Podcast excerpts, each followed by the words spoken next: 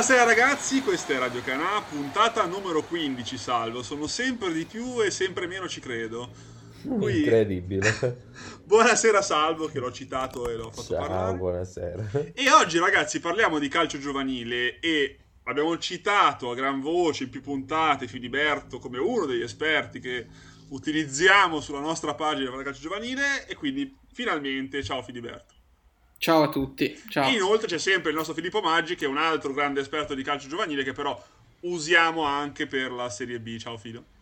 Ti sei un po' allargato sul grande, comunque buonasera a tutti e chi ci ascolta a voi. Io sono così, do fiducia a tutti. Ma comunque siete bravi, lo sapete. Per cui oggi finalmente parliamo di calcio giovanile, che è un argomento che io e Salvo trattiamo in maniera indiretta da qualche anno, però finalmente abbiamo Salvo gente che ne parla seriamente, non come noi, per cui è bene dar voce agli esperti ogni tanto. Sì, qualsiasi argomento che non trattiamo noi è trattato con serietà. Esattamente, okay. Da qui nasce la Videocana, tra l'altro. Allora, è stato un calciomercato che povero fondamentalmente, che ha costretto le società a fare di necessità virtù, e forse anche per questo abbiamo visto in Serie A tantissimi giovani esordire o comunque trovare un maggiore minutaggio. Personalmente non sono stupito da questo. Secondo voi è stata una grossa coincidenza oppure effettivamente un calciomercato povero ha dato lustro ai tanti giovani che stanno figurando nella nostra Serie A? Dai, guarda, fai che secondo me molte società hanno fatto di necessità virtù, cioè nel senso magari c'erano un sacco di giovani che sarebbero stati comunque in rampa di lancio e vuoi anche per alcuni cambi di allenatori avrebbero trovato quello spazio nelle prime squadre. D'altra parte l'impossibilità di poter andare a pescare il giocatore tal dei tali proposto dal procuratore amico ha spinto tante squadre piuttosto a pescare nei propri vivai, che spesso e volentieri sono anche abbastanza ricchi. Sì, anche secondo me, devo dire la verità, l'esempio più lampante di giovane lanciato tra virgolette un po' in maniera, diciamo, ha stupito il suo esordio Frabotta alla Juve, che mi sembra di capire che non fosse un predestinato con tutti i santi crismi per esordire alla Juventus da titolare, sbaglio? Beh, ma quest'anno, cioè, se aggiungi anche fra gli esordienti Portanova, aggiungi Dragusin per dirti la Juve, Calafiori a Roma, cioè Rovella al Genoa, ce ne sono stati, no, Lovato, no, c'è un sacco, però esatto, mi ha stupito molto nel caso della Juve questo, chiedo conferma ai nostri cari. Sì, no, sicuramente anche le intenzioni della Juve è quella comunque di valorizzare il progetto dell'Under 23, quindi c'è un doppio interesse nella valorizzazione dei giovani, che comunque alla fine è anche una questione di immagine e di avere la possibilità poi di rivendere questi talenti, no? Perché è chiaro che magari è difficile pensare che Frabotta e Portanova possano avere un futuro alla Juve in prima squadra nei prossimi anni, quindi è una sorta di valorizzazione mettendoli in campo in alcuni match, in alcune partite strategiche, diciamo, per poi alzare la loro valutazione di mercato e poi arrivare ad altri obiettivi, come è stato per dire Kulusevski. Quindi alla fine per la Juve c'è anche una sorta di strategia. Per gli altri club penso che sia anche la risposta si trova anche nel risultato e nell'andamento delle nazionali italiane. Cioè le annate 2000, 2001, 2002 dell'Italia sono decisamente superiori rispetto comunque ad annate del passato, che non riuscivano a ottenere dei risultati importanti nelle competizioni internazionali, negli europei, piuttosto che in un mondiale. E invece sembra che comunque la dimensione giovanile del calcio italiano sia in crescita, e questo favorisce sicuramente, no, i grandi club a lanciare determinati giovani, perché giovani come Sebastiano Esposito, Calafiori, Lorenzo Colombo fanno parte di una generazione 2002 che è chiaramente ricca di giocatori con potenzialità da Serie A comunque. Ma infatti onestamente io sono stato molto contrario anni fa quando si diceva ma perché non giocavano gli italiani, perché si compra dall'estero quando abbiamo i nostri giovani, quando in realtà erano annate, per esempio la 91 di cui faccio parte, ma non c'entra una sega con la nazionale perché sono molto più scarso di chi poteva, però dico nel senso in generale 90, 91, 92 se andiamo a vedere quanti giocano effettivamente in Serie A, per esempio, sono pochissimi, eppure al tempo si diceva perché non giocano i nostri giocatori, perché c'era un motivo. Adesso in effetti sono ben più gli italiani in campo, se vogliamo vederla veramente. Filippo, quindi immagino che anche per te sia onestamente questo il discorso, perché vediamo un Under 21 pronta a fare grandi cose di cui parleremo tra poco, e l'Under 20 che l'abbiamo vista appunto agli scorsi mondiali fare comunque un percorso dignitosissimo per essere molto... Sì, ma in questo senso credo che le buone notizie siano iniziate già dai 96, che fecero secondo posto agli europei Under 17 e mondiale Under 17. Da lì in avanti, chi più chi meno, 97, 98, 99, 2001, hanno sempre fatto tutti molto bene. Credo ci sia stato proprio un lavoro di base molto importante, insomma. Credo questo vada anche un po' sottolineato, perché... Noi italiani alle volte siamo anche molto bravi a piangerci un po' addosso, no? A dire non funziona niente, il sistema non funziona, i settori giovanili vanno male, e che tra l'altro è la classica frase che si tira fuori ad ogni fallimento dei club o della nazionale presunta, insomma. Si può ovviamente sempre migliorare in tante cose, ad esempio a me non piace molto il fatto che soprattutto alcuni selezionatori delle nazionali puntino più magari sul centimetro piuttosto che sul vero talento, sulle doti tecniche che poi alla lunga escono. Non so, per fare un esempio, ragazzi come Sensi e Castrovilli non erano mai stati considerati prima dell'Under 20, forse anche per questo motivo. Avevano talento, però erano giocatori che magari non rispecchiavano appieno certe linee guida. Però il lavoro che è stato fatto è stato importante, anche Viscidi, che ho avuto modo anche di interagire, è una persona molto molto preparata e che, ricordiamolo, è praticamente quello che ha in mano le nazionali giovanili dell'Italia, giusto? Sì, è il capo di tutta la metodologia dall'Under 15 fino all'Under 21. E tra l'altro veniamo da un weekend in cui abbiamo visto anche il primo gol in Serie A di Piccoli contro l'Inter. Piccoli è un 2001, di cui si parla un gran bene già da qualche anno. Volevo chiedervi anzitutto un parere su di lui e poi chiedervi soprattutto chi è il vostro giovane della generazione Z, chiamiamola così, preferito. Piccoli sicuramente della generazione 2001 dell'Italia, diciamo, è uno dei talenti più interessanti. Per la prospettiva credo che comunque possa ambire a un'ottima carriera in Serie A, magari tipo Petagna, per intenderci, sì. Quindi un centroavanti magari protagonista in provincia e magari che può essere gregario in prima squadra, in una big del calcio italiano, diciamo così. Come talento, diciamo che secondo me ha più prospettive, si sta mettendo particolarmente in mostra, in senso assoluto sicuramente Scamacca. Perché Scamacca, delle nuove generazioni, è quello che ha più potenzialità per fare il salto dal Genoa a comunque una big del calcio italiano. Penso che entro 3-4 anni Scamacca possa essere il centravanti titolare di una delle prime 5-6 della Serie A.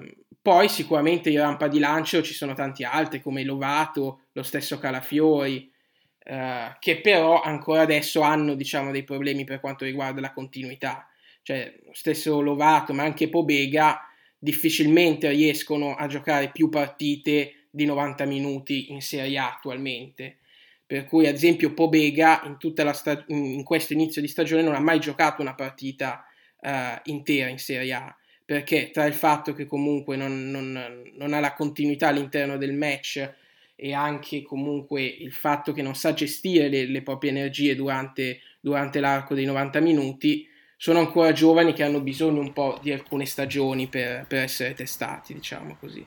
Scamacca mi sembra quello più pronto. Filippo? Allora, tu hai parlato di generazione Z, quindi dal 2000 in avanti. Dal 90...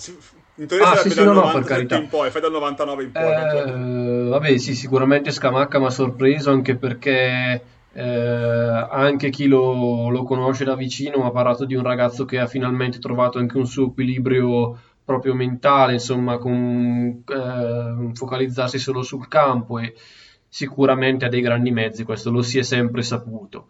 E poi tra gli altri a me piace molto Calafiori, l'ho sempre detto, è un giocatore che ha il percorso del predestinato, insomma, non si vedeva già da quando era molto piccolo che aveva tutte le doti per fare bene, non è un caso che la Roma abbia anticipato di un anno il suo ingresso nel calcio professionistico. Nonostante, ricordiamo, un infortunio che è da fine carriera, perché ha avuto tutti i legamenti del ginocchio malissimo, tra l'altro 3 anni fa, non mi ricordo. Sì, lì la sua fortuna credo sia stata anche quella di essere gestito da Minoraiola, che poteva permettergli un certo tipo di specialisti, un certo tipo di controlli, perché insomma è dovuto andare in America a farsi operare con mezzi che in Italia non esistono in nessun modo, e adesso ha anche completato in maniera stupefacente la sua struttura fisica, e credo poi dopo magari il suo percorso possa anche passare tramite un prestito, perché chiaramente la maglia della Roma pesa, però anche se la Roma, non avendo magari tantissima scelta sulle fasce, perché alla fine tolto Spinazzola la concorrenza è abbastanza comoda a un certo punto di vista. Karsdorp e Bruno Perez fanno la Serie A da qualche anno, però comunque diciamo che magari, chi lo sa, potrebbe farcela, ecco. Hanno risultati e momenti alterni, quindi sì, mettiamola così. Potrebbe essere anche un vantaggio per Calafiori avere davanti una concorrenza non impossibile. Sì, sicuramente molto passerà anche, penso, dalla prossima partita della Roma, perché la Roma non avrà Spinazzola e quindi per Calafiori ci potrebbe essere l'occasione dal primo minuto titolare in Serie A, in un match comunque importante di valore, e si vedrà, diciamo così, quanto è pronto e quanto può essere utile già in questo momento, perché ad esempio nel match di ieri, quando si è fatto male Spinazzola, Fonseca ha preferito inserire Bruno Perez sull'altra fascia in un match delicato,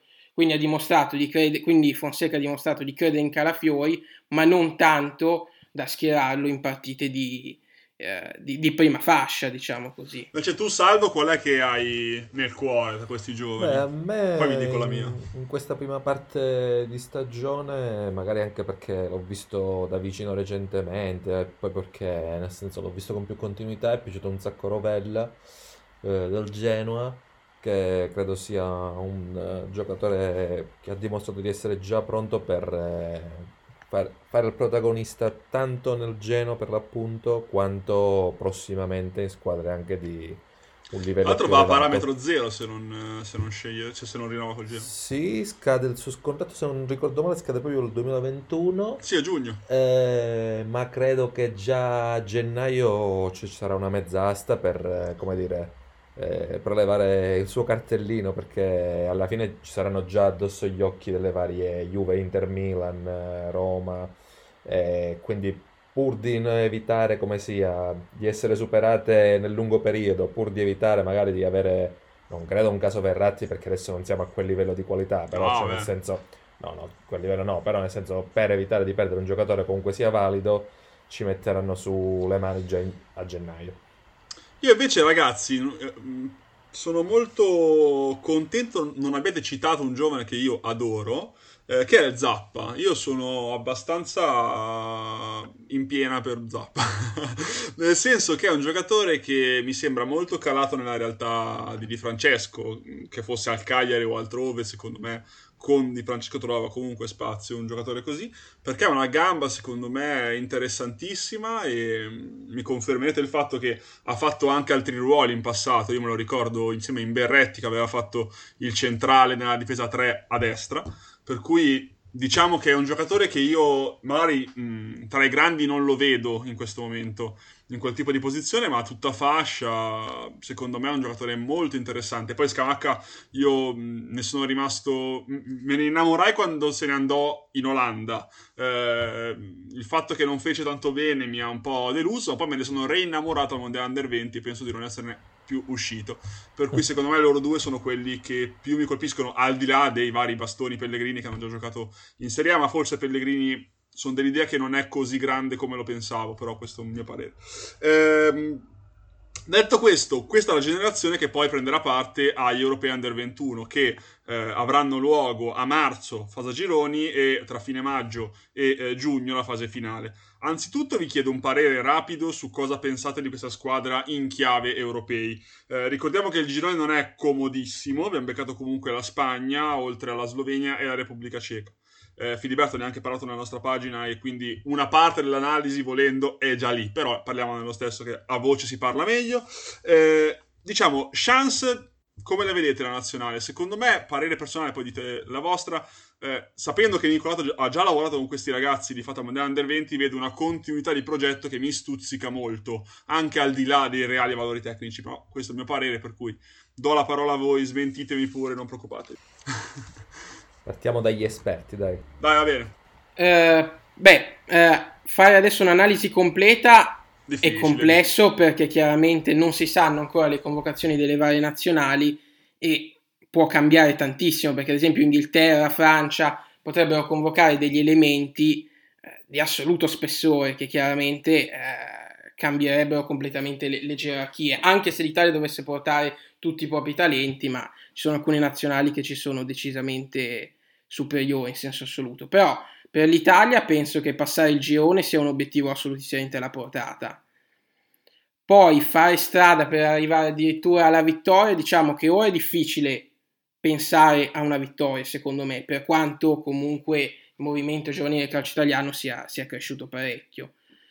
Però diciamo che tra le prime 4-6 della competizione è sicuramente un obiettivo minimo che l'Italia si deve porre. Cioè l'idea comunque anche di raggiungere una semifinale può essere alla portata, diciamo così, perché comunque non ci sono nazionali, diciamo, che sembrano imbattibili. Ci sono nazionali come ad esempio, io penso soprattutto alla Francia, che hanno tanti elementi, che sono abituati a giocare tanti campionati, che hanno giocato tanti campionati con i grandi, magari anche competizioni europee, per cui diventa difficile chiaramente, perché comunque anche l'Italia Under 21 ha dei titolari che sono tra magari bassa Serie A ma anche Serie B ogni tanto, per cui bisogna vedere. Già penso, non so, il portiere titolare dell'Italia Under 21, non so, in questo momento Carnesecchi non sta giocando in nessuna squadra ed è così in attesa e aspetta un'occasione, probabilmente andrà in prestito a gennaio. Ma è rimasto all'Atalanta per l'infortunio di Gollini, ma non ha giocato neanche una partita ufficiale. Lì penso che valga anche il discorso che probabilmente Nicolato gli darebbe magari no, però il fatto che abbia già lavorato con lui mi porta a pensare che possa fare una overperformance, come la chiamano gli inglesi, cioè il fatto che il gruppo conosce già Carnesecchi magari potrebbe essergli d'aiuto per giocarsi l'opportunità in maniera vigorosa durante gli europei.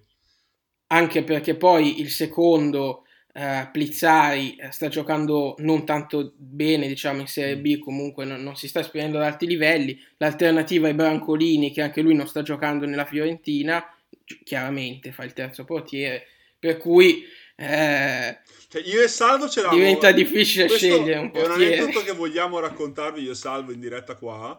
Io e Salvo, il primo giocatore giovane su cui ci siamo sbilanciati in radio anni fa era fu Plizzari, abbiamo beccato nada. Però peccato, perché ci credevamo un sacco, mi ricordo, 2000 lui, per chi non lo conosce. Però al netto di tutto, come diceva anche Fili, lui sta facendo le sue presenze quest'anno a Reggio, certo ultimamente un po' lui, un po' la squadra in generale non lo stanno aiutando. Ma anche la Terrana la combinate per Plizzari in passato. Sì, però possiamo anche dirlo che ho sbagliato. No, certo, però nel senso, cioè, si vede che ci sono, come dire, le basi per un possibile portiere. Poi io mi ricordo negli anni i vari famosi Fiorillo. Figli. No, partendo da Fiorillo, i vari eredi di Buffon che, cioè, di volta in volta sono stati falcidiati da mamma mia, cioè da una serie di sfighe e di prestazioni assurde che è meglio non usare più questo. No, comunque tornando a prima, un'altra cosa che gioca a nostro favore gli europei Under 21, secondo me sempre, è il fatto che il regolamento questa volta è un po' meno contorto, perché ricordiamo che al di là del fallimento di Biagio negli scorsi europei Under 21, però diciamo che il fatto che ne passasse una e ci fosse una bagarre terribile per le migliori seconde ha aperto a scenari abbastanza imbarazzanti, a mio avviso. Quest'anno, bene o male, se arrivi secondo, sei dentro e salute tutti. E con Repubblica Ceca e Slovenia, onestamente, come diceva anche Filiberto, ce la giochiamo alla grande, nel senso. Sì, il girone direi che è fattibile. La Repubblica Ceca è una squadra non di grande talento, quadrata, perché comunque ha vinto il suo girone davanti alla Croazia, quindi non scherza niente, però hanno grandissimi talenti. Forse il giocatore un po' più importante è Lusek, che è un ragazzo così. 2002, con... giusto? Sì, esatto, di cui parla spesso Lele Adani, ecco, nella TV. Comunque, no, non so se la cosa deponga a suo favore, magari è un problema mio, che non gradisco molto il forward. Comunque, tornando seri, la Croazia è stata un po' a sorpresa, superata appunto dalla Repubblica Ceca, in un girone in cui c'era anche la Grecia, c'era la Scozia, non era facile. La Slovenia, onestamente, mi sbilancio e dico senza problemi che è una squadra scarsa, l'ho vista anche in amichevole contro l'Italia, l'Italia con la formazione B e con l'incubo coronavirus che in quei giorni si era insediato dentro il gruppo senza poter fare allenamenti, vinse mi sembra 3-0, senza alcuna storia. Per far capire il livello, con tutto il rispetto, il capitano è Sela, attaccante che Filiberto conosce molto bene, ex Roma, è un buon attaccante, però non è neanche titolare in Serie B, insomma. Diciamo che se dobbiamo preoccuparci della Slovenia, non so, non andiamo neanche a questo punto. E la Spagna che è il vero... La Spagna mi sembra comunque quella meno forte degli ultimi anni, è un'ottima squadra, come sempre, però, come dice Nicolato, insomma, se ci fosse la possibilità di avere Ken, Tonali, Bastoni, Luca Pellegrini, è una squadra competitiva, poi da lì a vincere dipende da tutta una serie di cose, soprattutto il discorso è troppo lontano perché riguarderà maggio e non la prima parte, insomma, pensiamo a passare questo giro. Come diceva Filiberto, dipenderà anche da che scelte farà Mancini, perché va bene tutto, ma sì, ipotesi, sì, si rompe un centrale, convoca Bastoni, già il miglior difensore non ce l'hai agli europei under 21. Anche se secondo me Bastoni lo porta, perché finora... Sì, secondo me. Anche perché secondo me le parole di Bonucci all'ultima convocazione fanno presagire un suo addio dopo l'Europeo, e si vedeva proprio nelle ultime partite che Bonucci lo aveva preso sotto la sua ala protettiva, gli faceva vedere determinati movimenti, quindi è sicuramente il centrale del futuro, però magari in ottica europeo non so se sarà titolare. Anche perché di centrali e Mancini avremmo anche Acerbi e Romagnoli, che esatto, di fatto si giocano una chance importante. Acerbi di fatto potrebbe essere una delle sue ultime apparizioni in una grande competizione, a 32 anni mi pare, e come si chiama? E Romagnoli si giocherebbe finalmente una carta nazionale A, per cui è anche questo un fattore da tenere in considerazione. Sì. Lasciami aggiungere una cosa, spero solo che se eventualmente ci saranno queste convocazioni non si inizi coi soliti titoloni, siamo i favoriti di qui di là, perché questa è anche l'ultimo europeo, magari col fatto che eravamo in casa così. La generazione d'oro, ricordo. Sì, abbiamo visto dei titoli che a confronto il Brasile di Pelé sembrava niente. Poi, per carità, quel girone se lo siamo giocati anche più o meno bene, perché a parte la sciagura con la Polonia avevamo battuto Belgio e Spagna, quindi voglio dire, esatto, il nostro l'avevamo fatto. Però... della Francia, tra l'altro, io ho scorso un po' i nomi così, per pura curiosità e anche un po' di autolesionismo. Ci sono 3-4 nomi che farebbero paura un po' a chiunque. Solo di portieri la Francia può schierare Lafont, che comunque ha avuto già N presenze tra i grandi, e Melie, che sta giocando comunque un buon campionato al Leeds, in una squadra che prende tanti tiri, perché Bielsa, diciamo, concede molto agli avversari da questo punto di vista. Vedi, alla voce partita col Manchester, per esempio, di fine settimana. La Francia avrebbe anche come classe 98 Camara, che comunque in teoria potrebbe prendere... diciamo tranquillamente minutaggio nella nazionale under 21, Cachere del Lione, Cherki che è un 2003 e per un po' sarà under 21, per cui diciamo che... E poi è gente che non va in nazionale A, perché in nazionale c'è gente ancora più forte, per cui onestamente è quasi sicuro che li convocherà. Bene o male. Ma c'è Koundé, cioè... va considerato pure che, ammesso e non concesso che passiamo al girone, cosa che io do abbastanza per scontato, cioè poi l'incrocio successivo sarà con le squadre del girone D, dove per me passano a mani basse Portogallo e Inghilterra. Ma sai che io la Croazia non la butterei così nel cesso, il Portogallo a me passa, non lo so, posto che si fa del male da sola in qualche modo, come Mondiale Under 20 è uscito dai gironi a caso, ma questo è un altro discorso. Però il Portogallo penso che passi, ma secondo me Croazia e Inghilterra se la giocheranno più di quanto si pensi, secondo me. Sbaglio, ragazzi? Guarda, ci giochiamo una birra da segnare su che questo Bellingham lo porta, per chiarire il discorso. Sì. Secondo voi, ragazzi, è così come penso io? Date ragione a Salvo. No, anche secondo me l'Inghilterra, secondo me non passa, anzi mi sbilancio, secondo me non passa l'Inghilterra. No, perché è tipico, no, la nazionale in questo caso, quest'Under 21 è ricchissima di talento, ci sono tantissimi giocatori anche qui che hanno anche 2-3 campionati alle spalle, però è tipico della nazionale inglese, come anche la nazionale A, quella di deludere le aspettative. Cioè, secondo me c'è il grosso rischio che tanti giocatori insieme molto talentuosi poi alla fine non riescano a tirare fuori una squadra unita, no? Magari rispetto a una Croazia che ha 2 o 3 giocatori sopra la media e un insieme di giocatori che lavorano, no? Che si rendono disponibili per questi talenti. Invece l'Inghilterra rischia di essere un insieme di tanti talenti, di tanti protagonisti, che poi però non riescono a trovare una coesione o comunque un risultato, poi una concretezza. Invece io devo dire la verità, un'altra cosa che mi intriga molto è il girone A. Girone A c'è Ungheria, Germania, Romania e Olanda.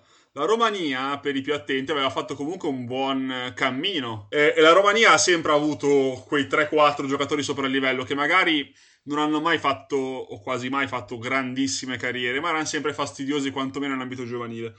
Io non so voi, ma vedo la Germania, la vedo con pochi nomi, ma la cosa non mi preoccupa, perché comunque in qualche modo uno salta fuori, perché lavorano bene dal principio. Hanno Wirtz e Beriscia come nomi più grandi, ma qualcosa tireranno fuori lo stesso. L'Olanda invece mi sembra una buona nazionale, ma per me vale il suo discorso dell'Inghilterra. Li vedo comunque molto individualisti. Lo stesso Boadu, Kluivert stesso, che è fumoso di natura, o tanti altri giocatori, mi sembra comunque una squadra abbastanza, non lo so, con delle cose che non sfrutta. Ecco, mettiamola così in maniera molto semplicistica. Secondo voi ci ho preso niente, oppure veramente l'Olanda ha del potenziale che io non vedo? No, sicuramente ha del potenziale importante. C'è anche da dire che l'Olanda non fa gli europei under 21 dal 2013, quindi già esserci è stata una piccola conquista per loro. Quindi anche se dovessero comunque arrivare, non so, in una semifinale, comunque ottenere un risultato importante, per loro già sarebbe un traguardo di primo livello, considerando i risultati degli ultimi anni. Diciamo che come talenti e come giocatori dal punto di vista individuale è una delle nazionali secondo me migliori in questo europeo under 21.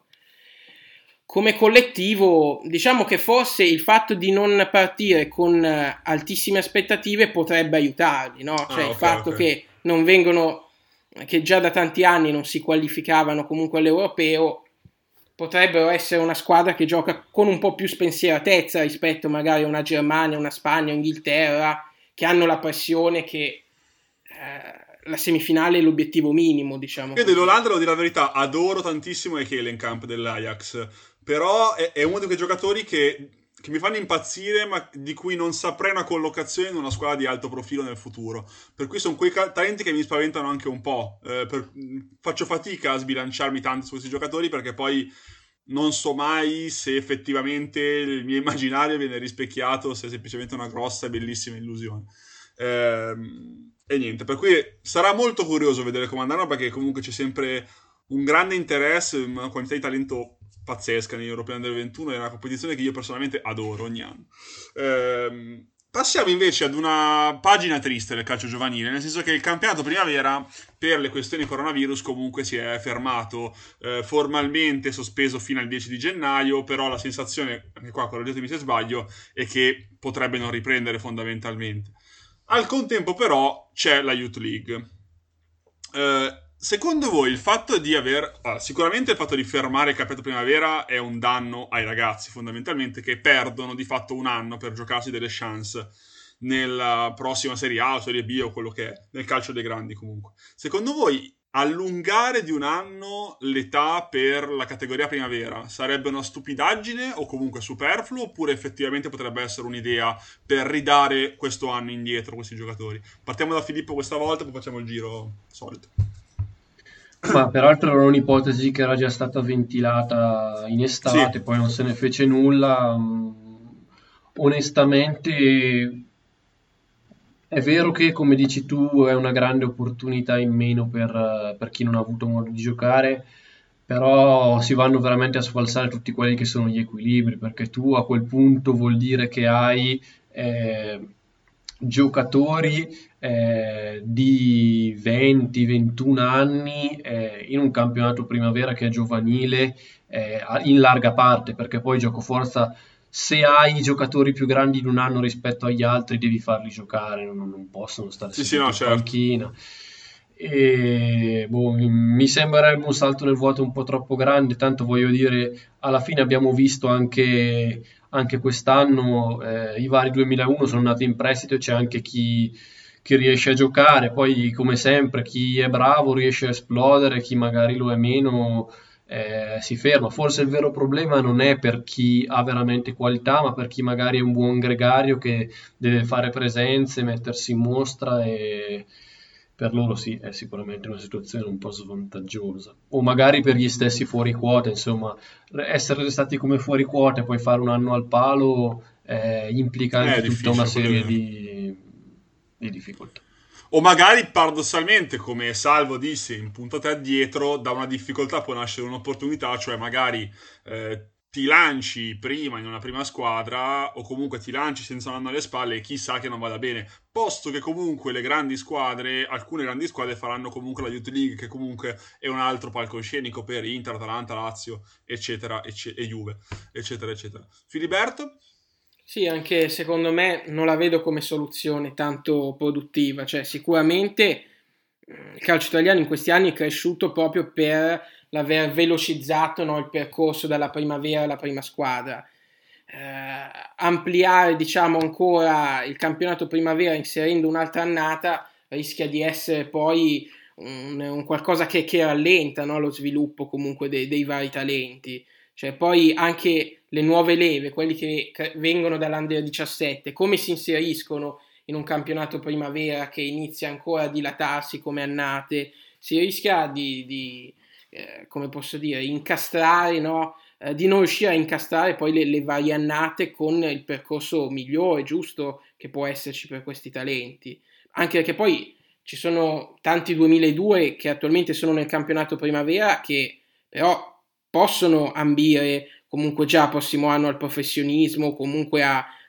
dei buoni risultati già con alcune prime squadre, cioè se penso anche a Tonghia e Sekulov, si sono già messi in mostra nella Juventus primavera, okay. Però si sono già messi in mostra nella Juventus Under 23, anche da Graca ha giocato comunque ed è convocato anche da Pirlo in prima squadra, per cui è chiaro che la Juventus ha anche il vantaggio della squadra Under 23, quindi c'è un percorso più graduale, però magari piuttosto un'idea potrebbe essere vedere un po' più squadre Under 23 in vista del prossimo anno, perché se al posto di buttare un giocatore della primavera in una Serie C, in una squadra che magari non gli dà spazio, al posto magari c'è la squadra Under 23 e quindi c'è una gestione interna del giocatore, allora ci può essere una valorizzazione. È una battaglia che, devo dire la verità, mi spiace si sia perso nel nulla, ma io, come soprattutto Salvo, è molto nazi su questo argomento, ma c'ha ragione.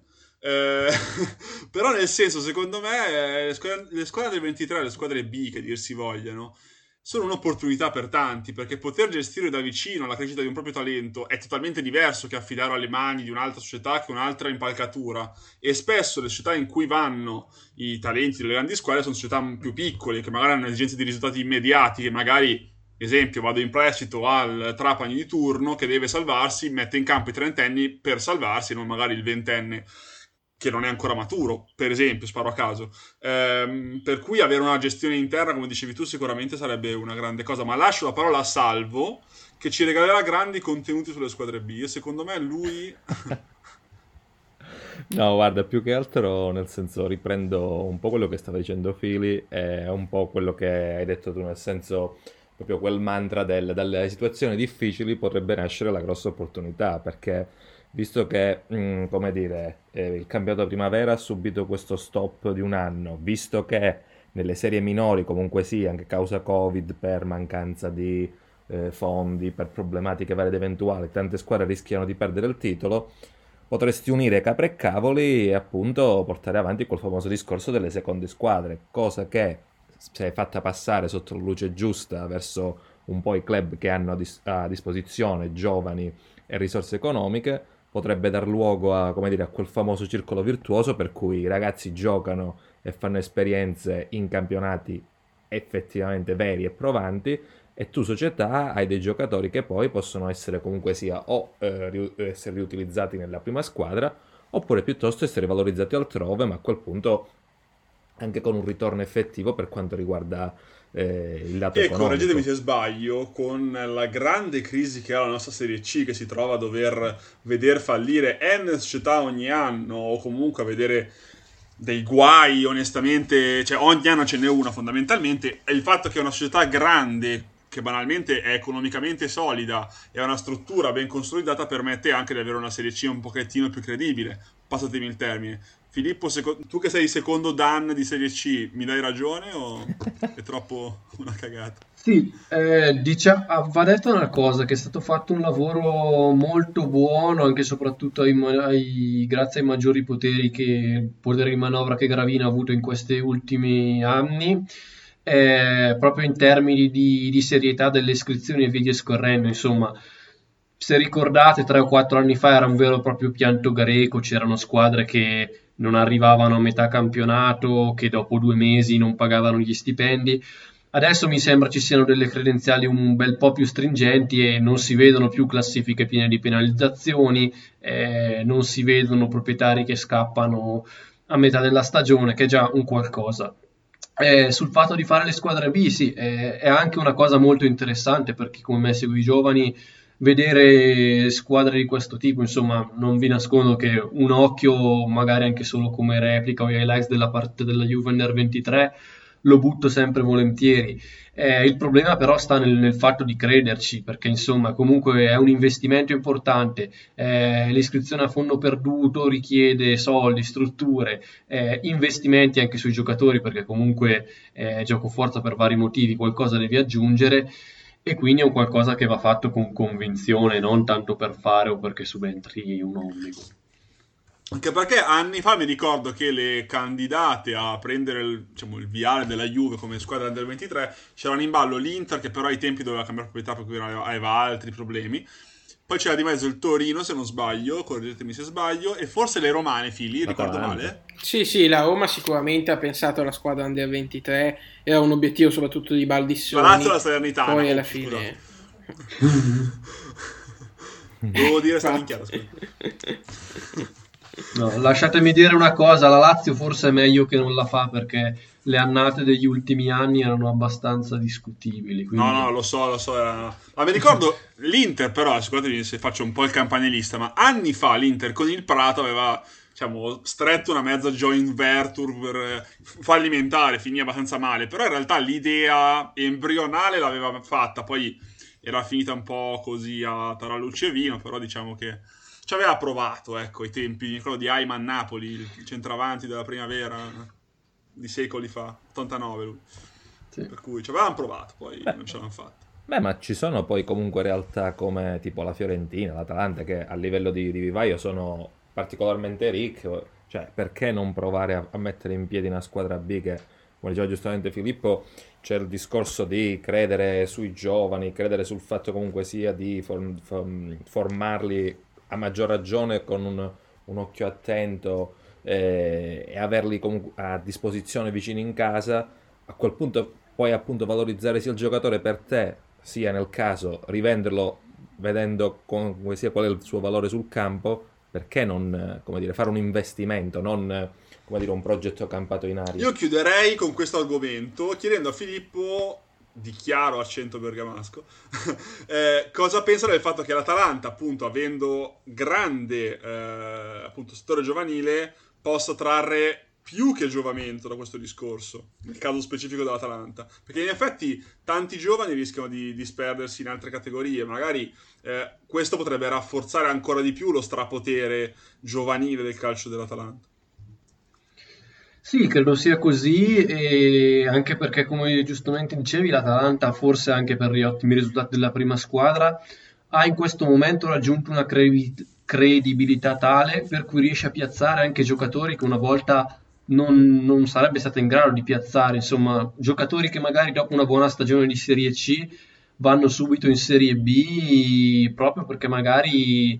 si crede nel fatto di dire questo ragazzo viene dall'Atalanta, sappiamo come lavorano, anche magari anche sugli aspetti educativi, visto che dalle parti di Zingonia tengono molto al fatto che i ragazzi siano degli uomini prima che dei calciatori. E so che la squadra B era stata un'idea e non si era poi trovato un vero accordo, soprattutto sul fatto che ci sono delle limitazioni agli stranieri e così via, anche se insomma l'Atalanta non ha mai dei numeri enormi in questi termini, quindi secondo me ci si potrebbe pensare, anche perché rispetto ad altre polisi societarie l'Atalanta tende sempre a tenere sotto il proprio controllo fino ai 24-25 anni anche giocatori, diciamo così, trascurabili, insomma. Se ad esempio, per fare un altro esempio, la Roma, che è una società altrettanto valida, preferisce magari cederli con eventuale recompra o percentuale di rivendita, invece a Bergamo si preferisce agire sui prestiti secchi, quindi a quel punto piuttosto che mandare il ragazzo a Ravenna, alla Turris e dovergli pagare il premio di valorizzazione, lo tieni lì. Poi è chiaro che con i più validi non lo puoi fare, insomma Carnesecchi non può giocare in Serie C perché gli faresti perdere tempo, quello è...